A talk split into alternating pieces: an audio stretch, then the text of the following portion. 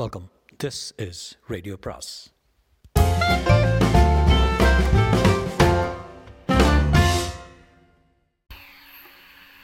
அனைவருக்கும் அன்பு வணக்கம். சுஜாதாவின் மற்றொரு நாவல் இது. கொஞ்ச நாளாக கணேஷ் வசந்தெல்லாம் படிச்சுட்டு இருந்தோம். இப்போ கொஞ்சம் ஒரு சேஞ்சுக்காக இன்னொரு ஸ்டைல் ஸ்டோரி கதையின் பெயர் கம்ப்யூட்டர் கிராமம் இதை பற்றி அவர் எழுதியிருக்காரு. என்ன எழுதியிருக்காருன்னா பழைய நம்பிக்கைகளில் ஊறியிருக்கும் ஒரு கிராமத்தில் மிக நவீனமான டெக்னாலஜியை சார்ந்த ஒரு தகவல் தொடர்பு சாதனத்தை நிறுவ முயற்சித்தால் என்ன ஆகும்? முரண்பாடுகள் நிகழும். இவற்றின் இடையே ஆதார மனித சபலர்கள் ஊடுருவும் போது நிகழும் சம்பவங்களை விவரிக்கும் இந்த நாவல் தொடர்கதையாக இருபது ஆண்டுகளுக்கு முன் வந்தது. இருபது ஆண்டுன்னு அவர் பழைய காலத்தில் எழுதியிருக்காரு. எனது இன்ஜினியர் வாழ்க்கையில் நிகழ்ந்த ஒரு சம்பவத்தின் அடிப்படையில் எழுதிய நாவல் இது அப்படின்னு சுஜாதா சொல்லியிருக்காரு. லெட்ஸ் டூ திஸ் நாவல் இது வந்து எனக்கு ஒரு பிடிஎஃபாக கிடச்சிது. ஸோ அதனால் இட்ஸ் நாட் பர்ஃபெக்ட் சில இடங்கள்ல எல்லாம் கொஞ்சம் கிளியராக இல்லை. கொஞ்சம் தத்தளிப்பேன். கண்டுக்காதீங்க. I try my level best to கண்டினியூஸாக படிக்க ட்ரை பண்ணுறேன் ஏதாவது கேப் இருந்ததுன்னா மன்னிச்சுங்க I am really struggling to read it properly என்ன? கம்ப்யூட்டர் கிராமம் பாகம் ஒன்று. வள்ளிக்கோப்புமா என்றான் மனோஜ். தலையில் கை வைத்துக்கொண்டு ஆமாம் நீ தமிழன் தானே? தமிழ்நாட்டில் எங்கே இருக்கிற இந்த கிராமம்? வள்ளிக்குப்பம். மேப்பில் தேடு. ஷன்பேகர் பென்சிலை கடித்துக்கொண்டு கண்ணாடிக்கு வெளியே பம்பாயின் காங்கிரீட் மறைத்த தொடுவானத்தை பார்த்தான். தமிழ்நாடு மில்லியன் மேப்பில் கூட இந்த கிராமத்தின் பேர் இல்லை. கெசட் கெசட்லே இல்லை. கலெக்டருக்கு எழுதுனா அவருக்கே தெரியாதான். தேடுவோமே என்றான் மனோஜ். கலெக்டருக்காக தெரிஞ்சிருக்குல்ல மனோ உனக்கு சமைக்க தெரியுமா? ஆம்லெட் பண்ணுவேன் டோஸ்ட் பண்ணுவேன். தங்குவதற்கு இடம் கிடையாதான் பக்கத்தில் ஆரம்பாக்கான்னு ஒரு தாலுக்கா டவுன் இருக்கான். அதில் கீதா லாட்ஜ்னு ஒரு ஒரே ஹோட்டலில் ஒரே ரூம் இருக்கான். பிஆர் சிவசங்கரை சொன்னான் தமா என்றான் மனோ.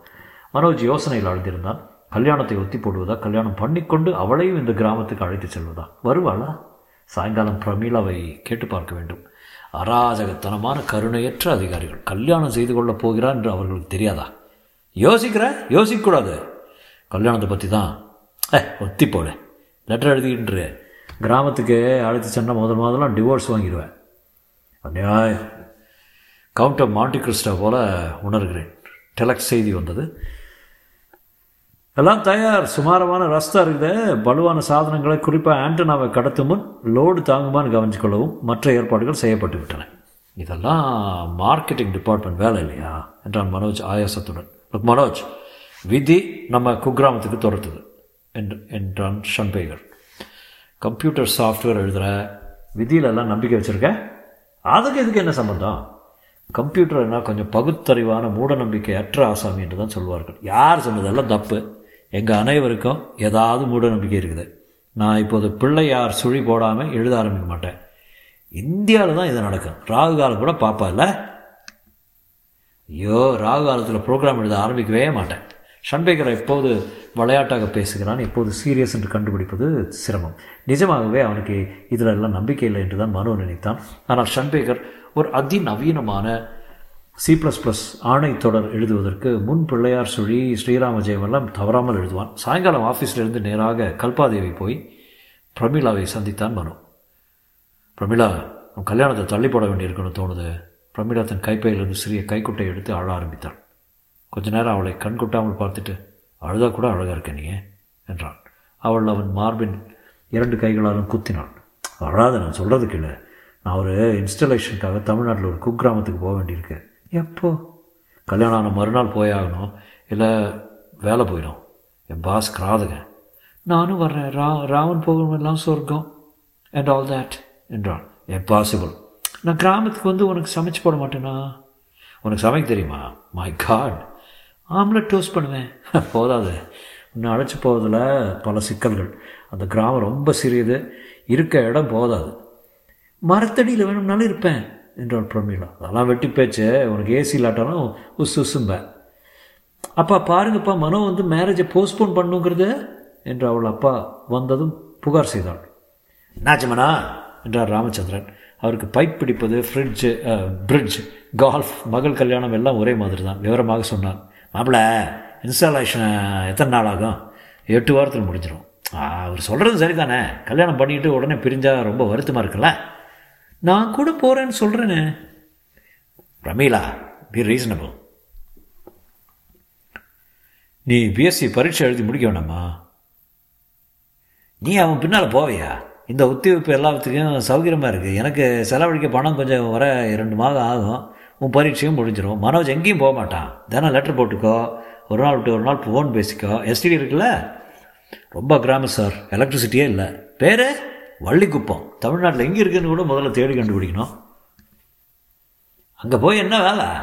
ஒரு எர்த் ஸ்டேஷன் அமைக்க போகிறோம் விசாட்னு ஒரு டெர்மினலு கேயூ பேண்டில் புதுசாக கிராமத்தில்.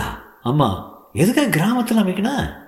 டெக்னிக்கலாக நிறைய காரணங்கள் இருக்குது electrical noise elevation equatorial belt ஏன்னா வெள்ளைக்காரன் அட்சரேகை தீர்க்க ரேகை போட்டு கொடுத்துருக்கான். அந்த இடத்துல கிராமம் இருக்குது வைக்க போகிறோம் பிரமிளாவை சமாதானப்படுத்திய பின் புறப்பட்ட புறப்பட ஏழு மணி ஆகிவிட்டது. ரூம் போவதற்குள் முன் டெட்டால் பர்னால் ஒரு கெரசின் விளக்கு முதலுதவி பெட்டி நோட்டு புத்தகம் என்று பற்பல அன்றாட பொருட்களை சேகரித்து கொண்டு ரூமுக்கு சென்றான். ஷன்பேகர் அவன் படுக்கையில் படுத்துக்கொண்டு பயாலஜி ஆஃப் டெத் என்ற புத்தகம் வாசித்து கொண்டிருந்தான்.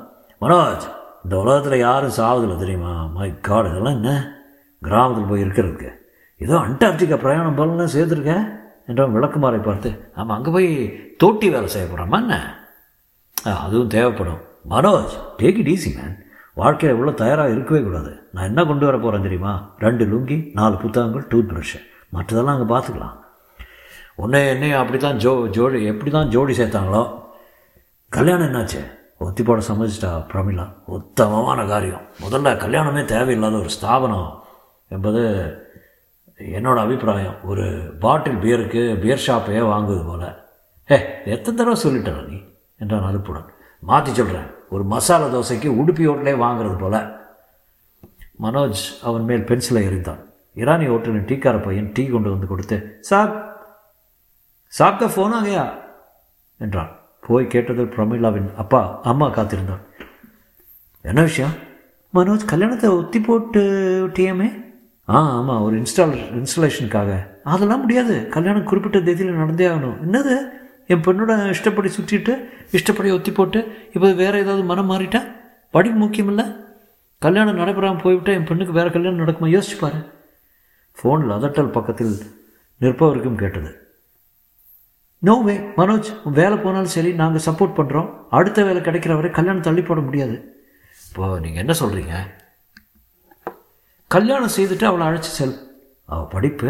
படிப்பு முக்கியமில்லை. கல்யாணம் ஆகிற வரைக்கும் தான் படிப்பு. திரும்ப வந்து சொன்னபோது ஷன்பேகர் வினோதமாக சிரித்தான்.